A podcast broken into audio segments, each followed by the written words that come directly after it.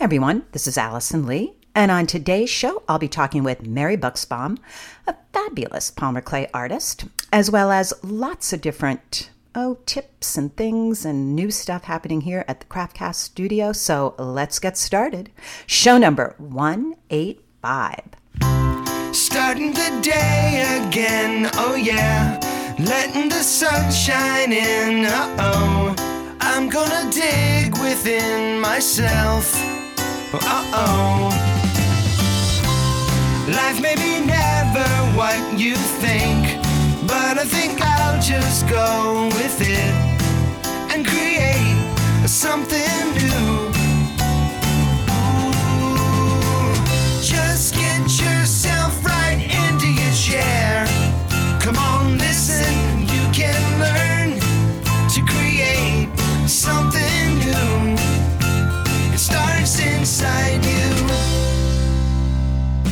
Well, hey everyone, welcome back to another podcast here from me, Allison Lee, from the Craftcast studio. It's been a while since I've done a podcast because I've been busy, busy over at the craftcast.com site. So if you haven't seen that in a while, pop over there.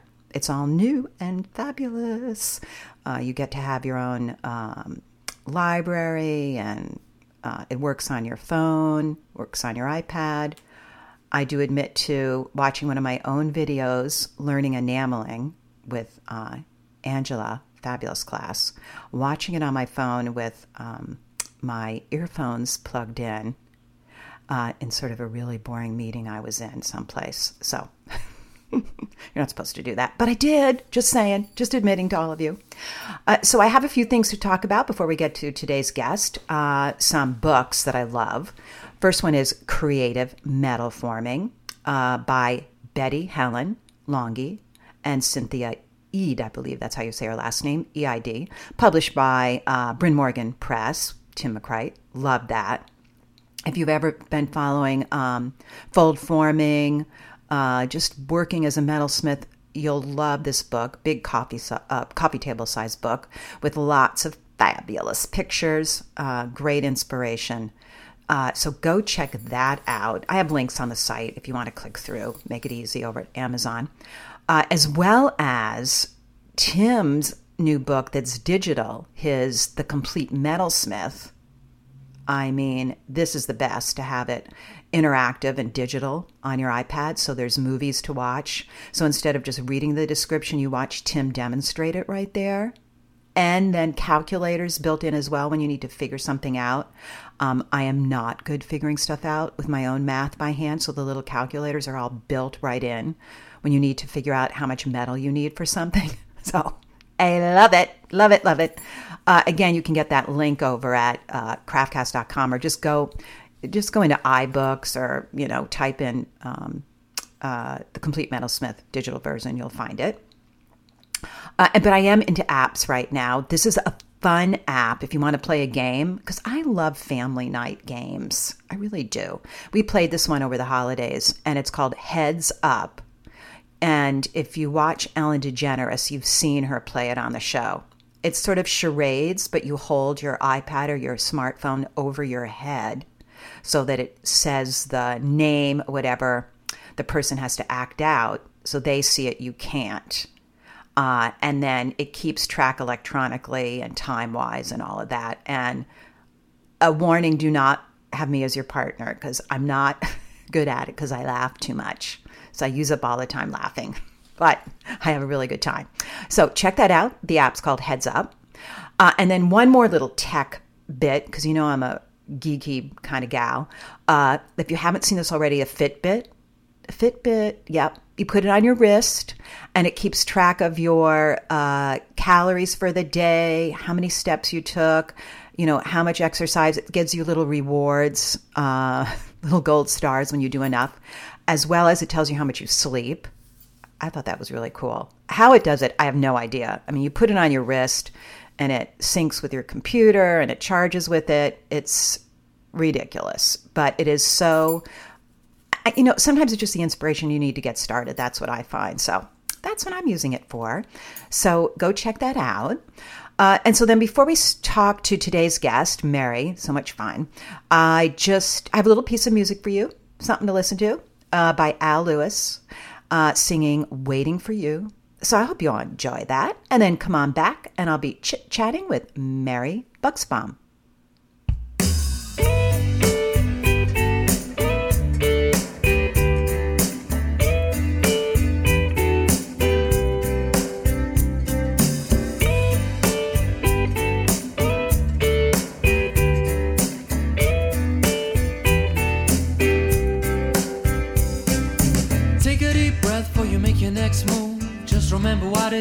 Want to prove. In a sticky situation, words tend not to go. I just keep on writing till the ink won't flow. Some might say that I'm not quite sane, but I don't have a tendency to have much shame. So if you like me, got a passion for song, all you can hope is someone sings along. You might laugh this off is just another indication that all I'm trying to look for is a useless explanation for all I try to say.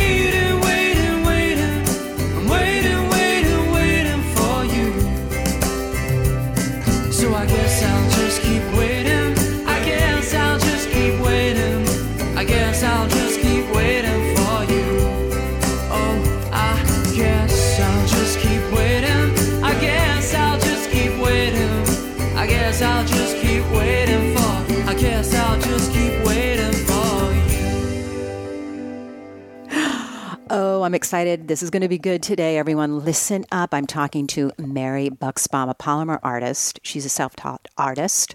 Uh, she has a company called Merrily Made. I saw her at a craft show recently this summer and fell in love with her work and also her attitude. And I knew so many of you would want to hear what she has to say about being a full time working artist. Mary, thank you so much for coming on and blabbing with me today. Well, thank you for having me. So, let's first go into what is your art background? Like, where did you start? Did you go to art school? I did. I do have um, quite an eclectic background in art. I did quite a lot of art when I was in high school. I was did a lot of ceramics.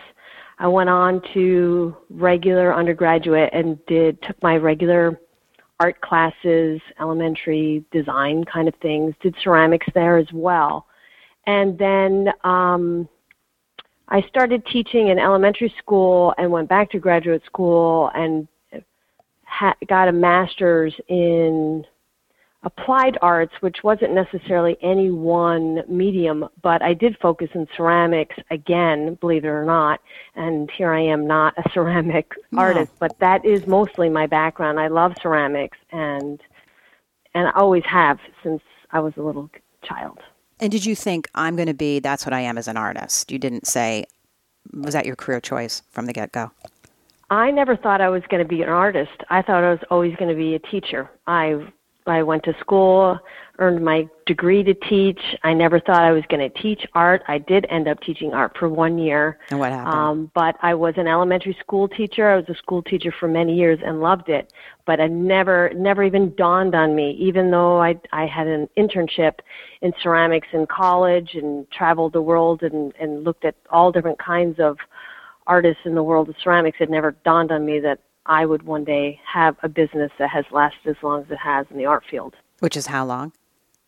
I'm going in my 23rd year. Congratulations. Thank you. Well, then, how did you make that switch? What made you all of a sudden say, that's it? I'm going to make my living as a, basically, I use the term commercial fine artist, commercial artist. Um, what made the switch for you then? I think that it was a, a series of steps. I think it was a very, um, it was a very big step. I took the step totally blind. Um, I had started working with polymer when I was 20, about 21 years old, 22 years old. And I started making beads when I was teaching, and I would sell them to the other teachers. Mm-hmm. And all of a sudden, I had more beads than I knew what to do with, and I started going to small little church shows and just regional bazaars and selling. And I was going to graduate school at the same time, and my schedule didn't between going to graduate school and teaching sometimes they weren't always um, the best blend. And after a year of having sort of uh, conflict in scheduling and things like that i decided well I, I i started making quite a bit of money selling these beads. What happens if i go to graduate school full time and i don't continue teaching and i just start selling jewelry? Let's see what happens. And that's how it happened. So i didn't renew my teaching contract Wow. went to graduate school full time and started selling my jewelry in every place I could think of. And one day I made a thousand dollars in a day, and I said, "Wow, huh, I could do this." That's fabulous. So that So was the that was the uh, the the bell that went off. It was the bell that went off, and it was just, it sort of just organically happened, taking one step and educating myself and learning everything that there was to learn. And I made a lot of mistakes at the beginning for sure. But um, Tell us some of your mistakes. trial and error. I love the mistake parts. We hear the good parts too, but what was your like mistake that you went, I can't believe I did that? Um, well, first I wasn't a jewelry person, and here I was selling jewelry, so Okay. I didn't really know the terminology or where to find parts. So I made a lot of mistakes in assuming that oh, I could just find parts easily for the backings and the findings, and well, that wasn't so easy to do. And then I just assumed that companies would want to do business with me, and that's not the case. you have to have a you, you have to have some sort of uh, track record Right. with working with companies and well i said to them but i don't I, i'm new. Uh, how can i have a track record? And they said, well we're not going to do business with you. So it took a long time for anybody just to even answer my calls or answer any of you know any of my desires in terms of you know trying to move forward in some of my design ideas. Right. and little by little. So i you know being naive i that was probably um, my largest mistake so to speak Yeah, but thank God we have that. Yes, and, and perseverance is really important because somebody's going to open that door for you. You might need to knock on a hundred doors and Right. ask a hundred people, but eventually, by asking lots of questions, you'll get the answers that you need. But it's never going to be the first try, that's for sure. Well, now, did you say to yourself, did you want to also sell wholesale to stores, or were you just interested in selling at craft fairs and direct to the consumer? Well, at the beginning, I knew that there was a wholesale market, and I knew that if you were going to sell wholesale, that you had to know what you were doing, and I didn't know what I was doing. so, which I didn't at all. I made a lot of mistakes, and you know, I was making my own jewelry cards, and I wasn't using the right findings, and I, you know, it was trial and error trying to make right. a product that was going to stand up. Right. So, at the very beginning, there's a lot of trial and error, and as I began to perfect um, my jewelry and my pieces, I realized that there was a marketplace for my products so I tried to find where I thought would be the right place. And that's when I started investigating in the wholesale markets. And so um, I designed a product to go to wholesale market and then started not just selling at craft fairs, but then going to the wholesale markets and selling directly to the stores as well. And what was your first product that you did that with? I did that with jewelry. I did it with some very simple earrings and some pins. I had a whole line of pins. This was years ago when pins were really popular. Mm-hmm. Pins were one of my most popular things other than earrings. Earrings are always very popular. People loved my, my little calico patterned uh, pins, and I thought, oh, I was going to sell a million, million of them mm-hmm. the first time I went to a show. Mm-hmm. That didn't happen on my first wholesale show. Mm-hmm. I didn't sell a 1000000 mm-hmm but I sold enough to go to the next one. Mm-hmm. And were you making all your own product always?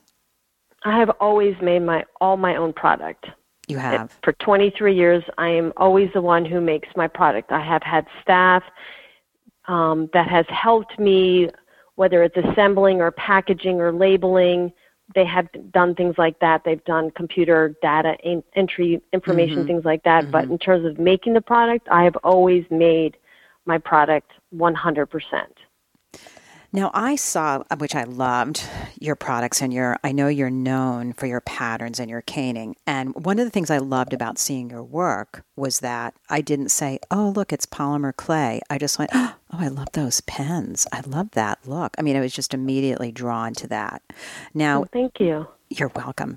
Um, now, was it always your was that your passion your artistic voice was it always in that type of detail in the small patterns et cetera and experimenting in that i have always loved patterns okay. so that is certainly something pattern and color are the two big things that i have always been in love with in terms of how to have a voice and how to express and even mm-hmm. when i was doing ceramics I did a lot. I made my a lot, a lot of my own stamps, and I made a lot of patterning um, as decorative means. So patterns are everywhere in this world, and for me, I just see them everywhere I go. So for me to reproduce patterns and repetitious um, motifs is just it's just awesome. I love it, and it just and I do it in a monochromatic way that's yeah.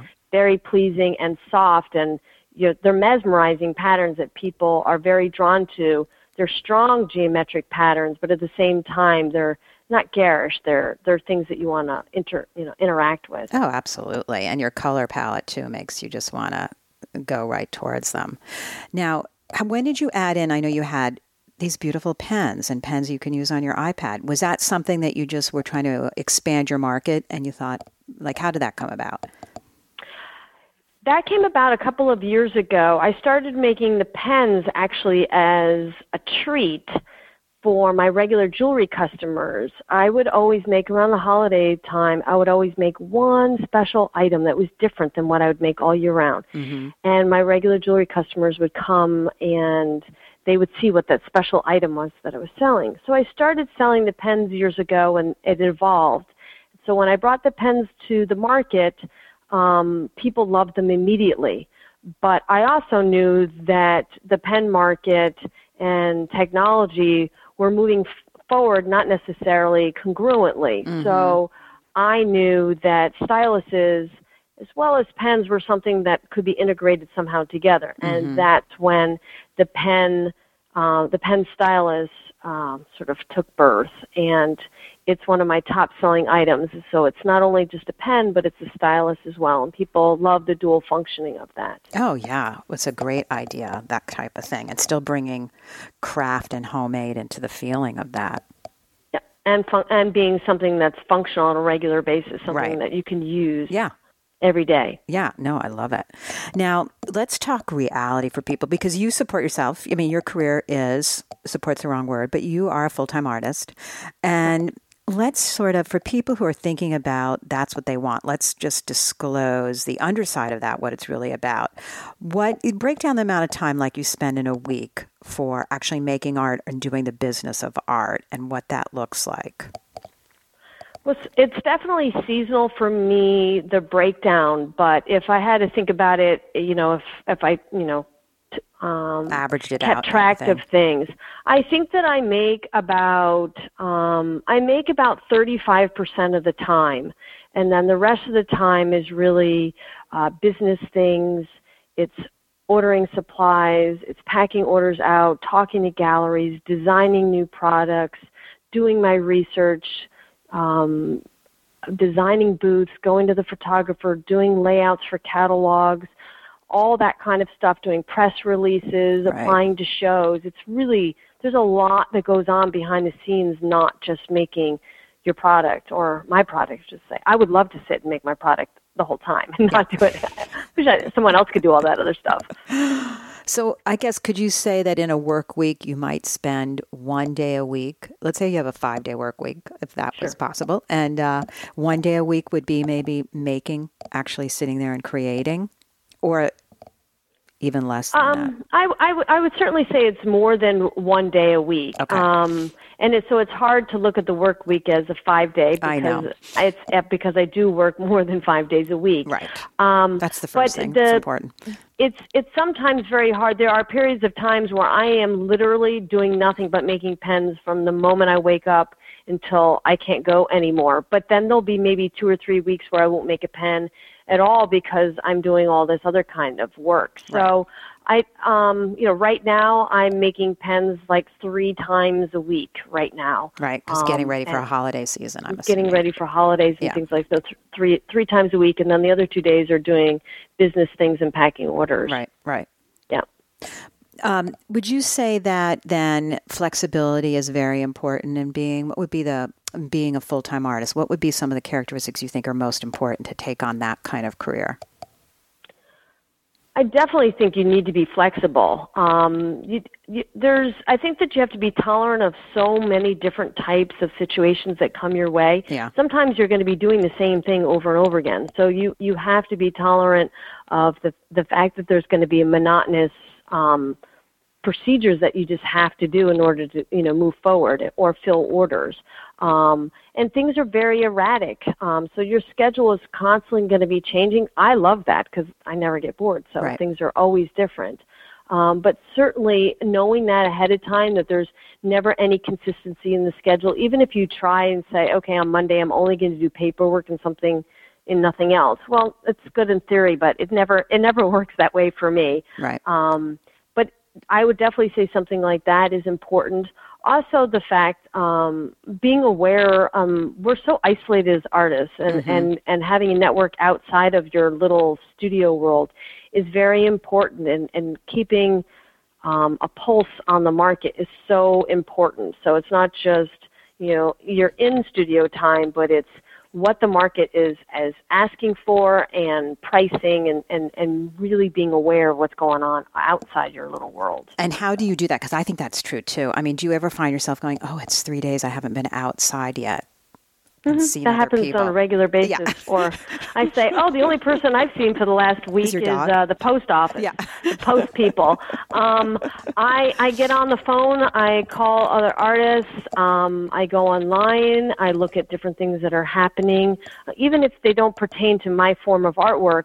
I'm always looking at what other people are doing. I I search on other people's websites that I like that I've come across. Um, it's I just, for me, though, that's sort of my eyes out there in the world. Um, even if I go somewhere on the weekend for fun, if I go into another gallery or I go someplace, I pick someone up's business card or write someone's name and artist down, and then during the week I might do a little bit of research to see where they're where they're coming from or what their website looks like or or where they sell their work. So really just constantly keeping my eyes open and constantly keeping track of what's going on around me even though it's my own world. Yeah, yeah, yeah. Now, are you good at giving yourself, I don't call it downtime, I like to call it uptime. Are you good Okay. at giving yourself that kind of break? Because I think that's one of the things as artists, it's difficult to say, okay, I need some time off. I I think I have a pretty good balance of that. I You do, do. okay. I think that it's really important that you know you're not always working. Um, my brain is always going, but Mm-hmm. that doesn't mean that I'm always making. Um, But I do have big hobbies. I'm a really big perennial gardener, so I'm often out in the garden. The other night, I was out there with my headlamp clipping my plants down. I know it was seven o'clock at night, but I was like, "Oh, that's going to be my time." And so I'm out there in the dark clipping things down. Um, I'm a big whitewater kayaker. So as often as I can get out, I get out and go kayaking. I'll be going kayaking this weekend with my friends. I know it'll be 40 degrees, but I'm going nonetheless.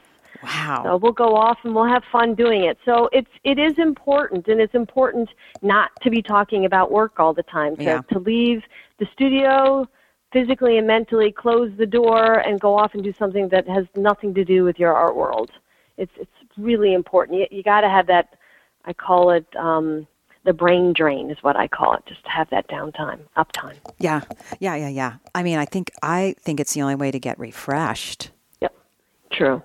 Very especially true. doing something physical. I love it. So both both of those hobbies I love. I mean, I love to cook too. So I think it's really important to have things outside of the studio that you love to do that you know allow you a new outlet or some, a different kind of outlet than what you do during you know your workday. You're working, you know. Yeah, yeah.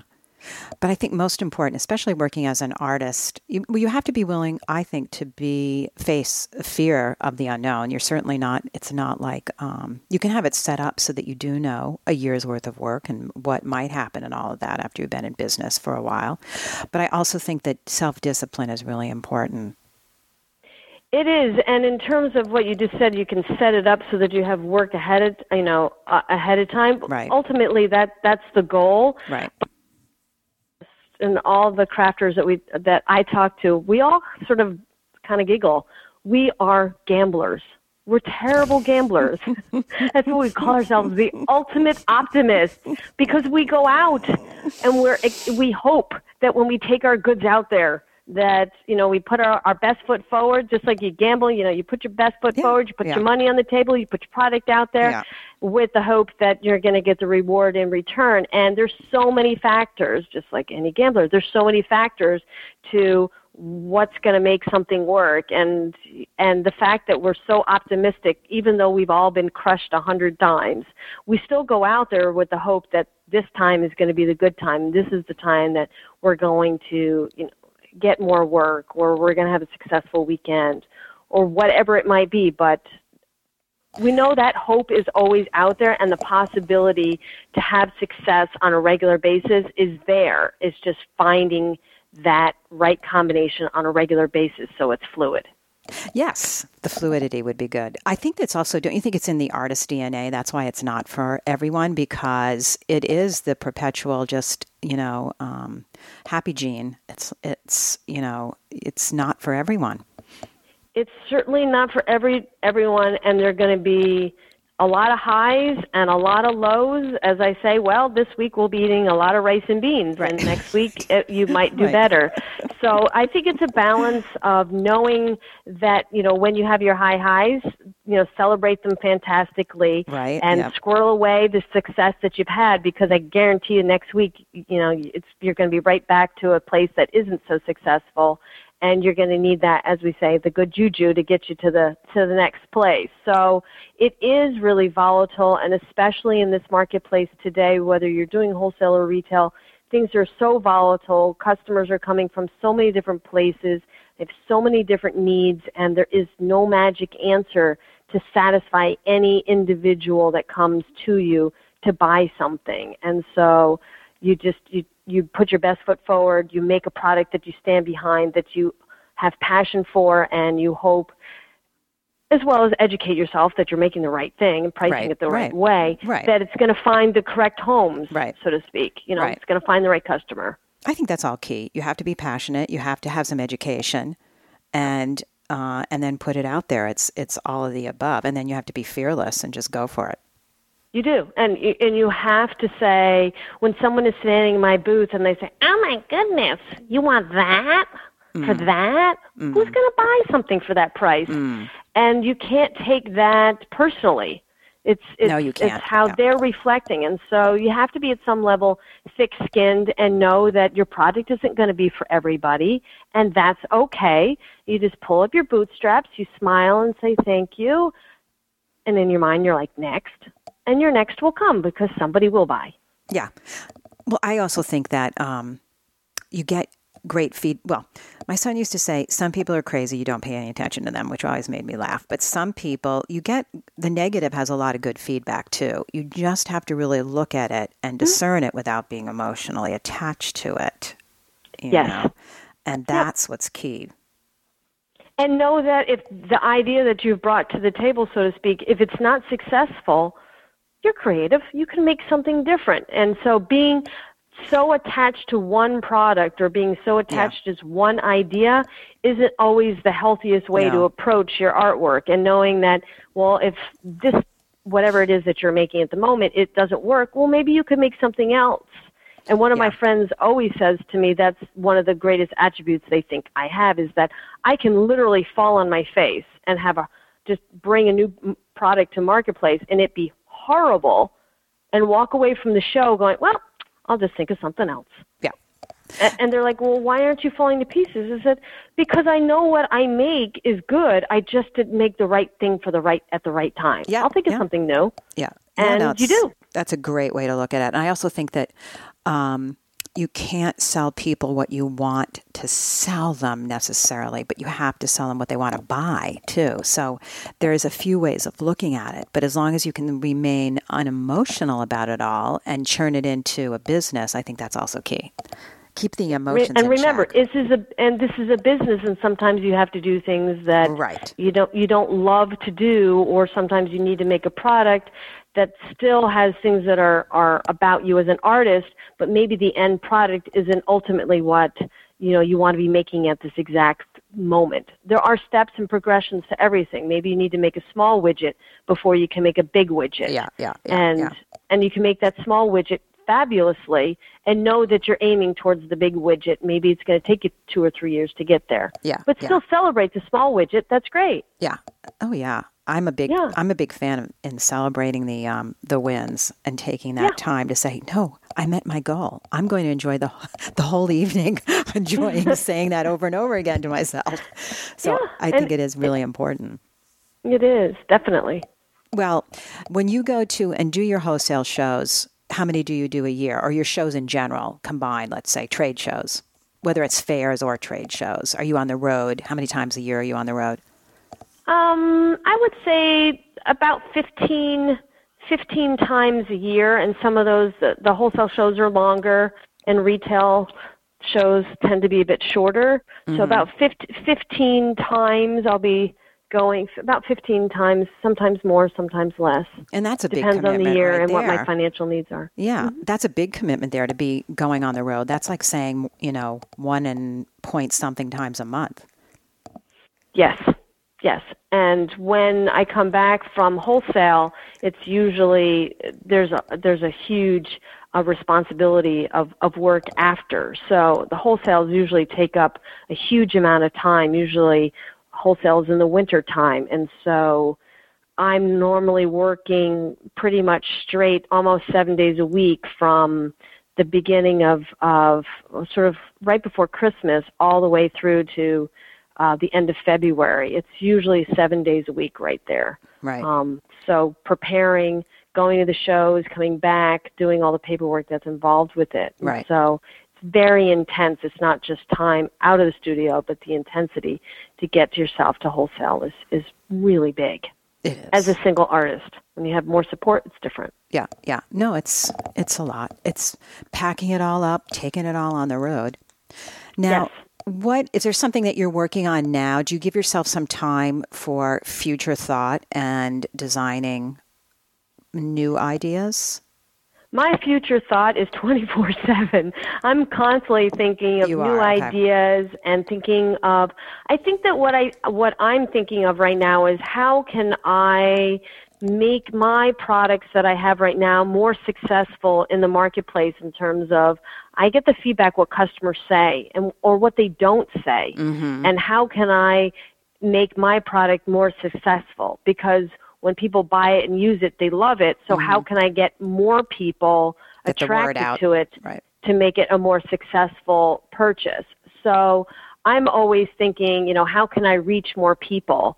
And and how do you do that? And I'm not a person that knows all about advertising mm-hmm, mm-hmm. and packaging, and I, I try and I work very hard on that. But reaching out to different people to help me with that is something that I'm consistently working on. And mm-hmm. right now, that's where I'm at. I'm trying to find somebody who can help me make my product have a bigger voice on the on the market shelf, basically, you know, eh, on a store shelf. And so that's how sales are made. When people go into stores, they look at products and they they buy them based upon what they look like or their impact or packaging. There's so many factors that go into it. So Right. that's what I'm working on.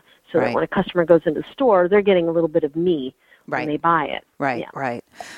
Oh, there's a lot today, especially keeping up. Do you spend a lot of time doing social media work on your product? I try. I'm not the best at computers. I do Mm-hmm. okay. try.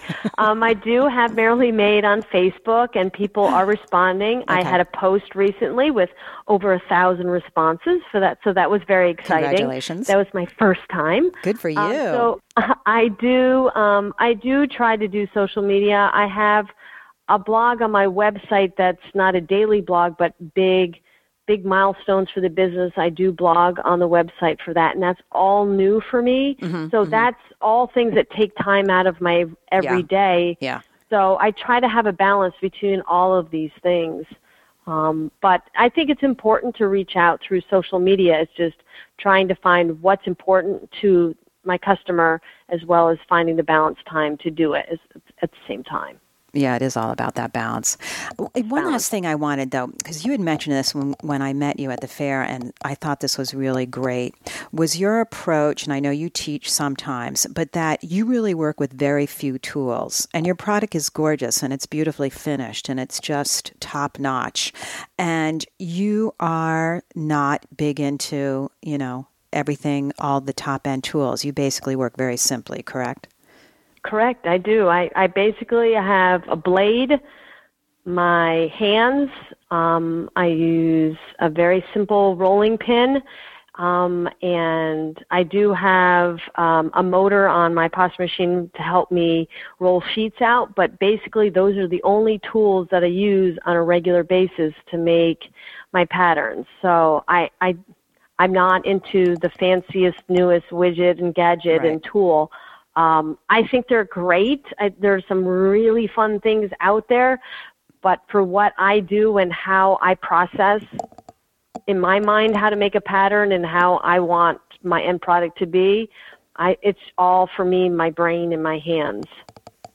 I love that. But wait, do you buy widgets for cooking? Do you buy tools for cooking and things? Is there some place Mm. that you get into the gadgets, or are you just a bottom simple approach? I'm pretty simple. Are, I'm okay. not I'm not huge into I'm not huge into gadgets. I do like things if something that's going to make my life simpler and it's a pragmatic tool that would be very helpful.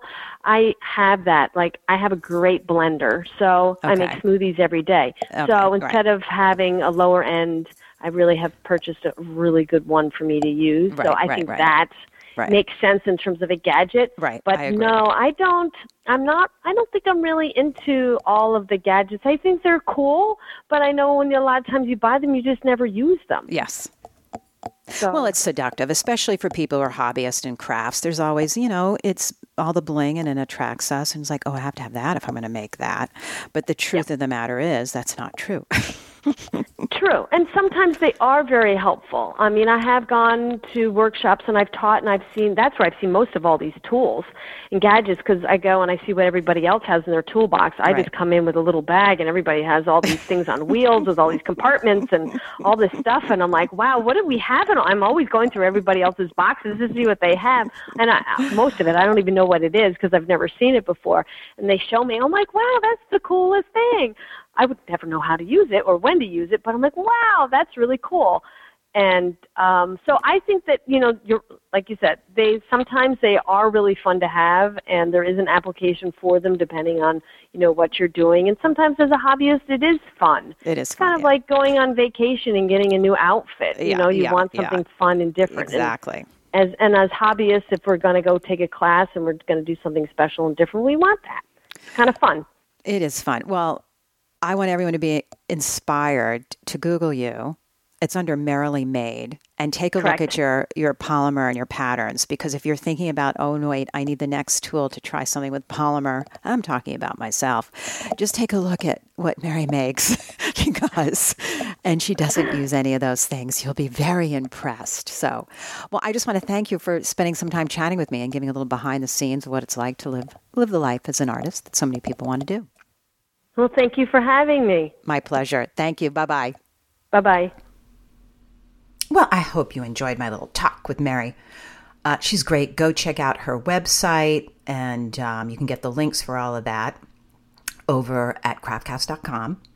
As well as if you're listening on the Craftcast app, make sure and listen to the bonus uh, file where Mary tells um, the top thing to know before showing up at your first craft fair.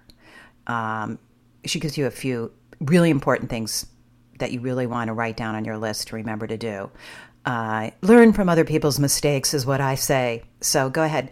If you don't have the app, you can go buy that in the uh, iTunes store where all the bonus material awaits for you. Great, great advice from people in the know. So check that out.